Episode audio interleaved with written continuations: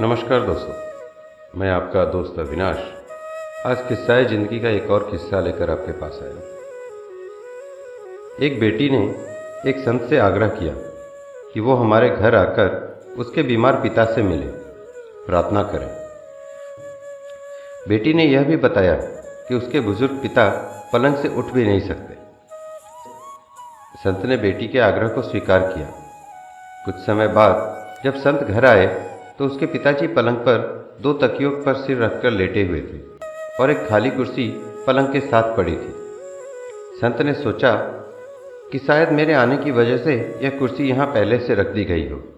संत ने पूछा, मुझे लगता है कि आप मेरे ही आने की उम्मीद कर रहे थे? पिता, नहीं, आप कौन हैं?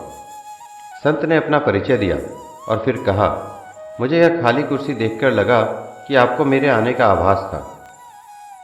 पिता, ओह, यह बात नहीं है। आपको अगर बुरा ना लगे तो कृपया कमरे का दरवाज़ा बंद करेंगे क्या? संत को यह सुनकर थोड़ी हैरत हुई, फिर भी दरवाज़ा बंद कर दिया।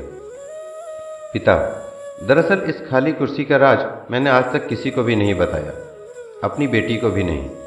पूरी ज़िंदगी मैं यह जान ही नहीं सका कि प्रार्थना कैसे की जाती है। मंदिर जाता था, पुजारी के श्लोक सुनता था, वो तो सिर के ऊपर से गुजर जाते थे। कुछ भी पल्ले नहीं पड़ता था। मैंने फिर प्रार्थना की कोशिश करना छोड़ दिया। लेकिन चार साल पहले मेरा एक दोस्त मिला। उसने मुझे बताया कि प्रार्थना कुछ नहीं है। भगवान से सीधे संवाद का माध्यम होती है।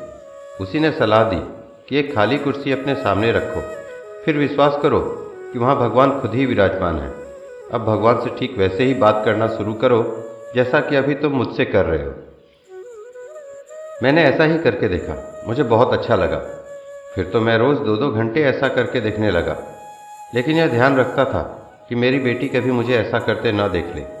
अगर वह देख लेती तो परेशान हो जाती, या वह फिर मुझे मनोचिकित्सक के पास ले जाती।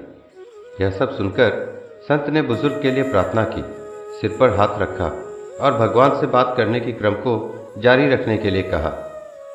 संत को उसी दिन, दो दिन के लिए शहर से बाहर जाना था, इसलिए विदा लेकर चले गए। दो दिन बाद, बेटी का फ़ोन संत के पास आया कि उसके पिता की उसी दिन कुछ घंटे बाद ही मृत्यु हो गई थी, जिस दिन पिताजी आपसे मिले थे।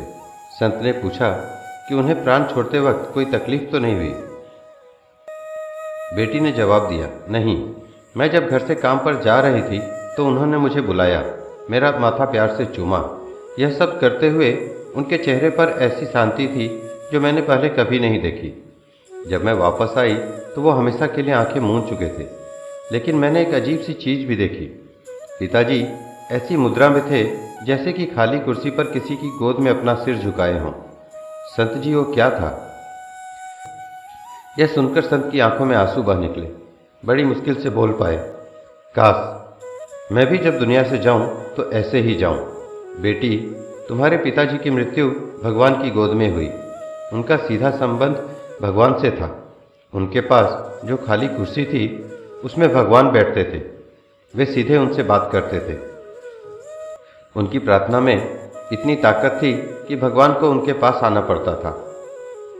दोस्तों, आकर्षण शायद अनेकों के लिए हो सकता है, पर समर्पण किसी एक के लिए ही होता है, और यही जीवन का मूल सत्य है। कहानी अच्छी लगे तो लाइक शेयर एंड सब्सक्राइब कर दें। धन्यवाद।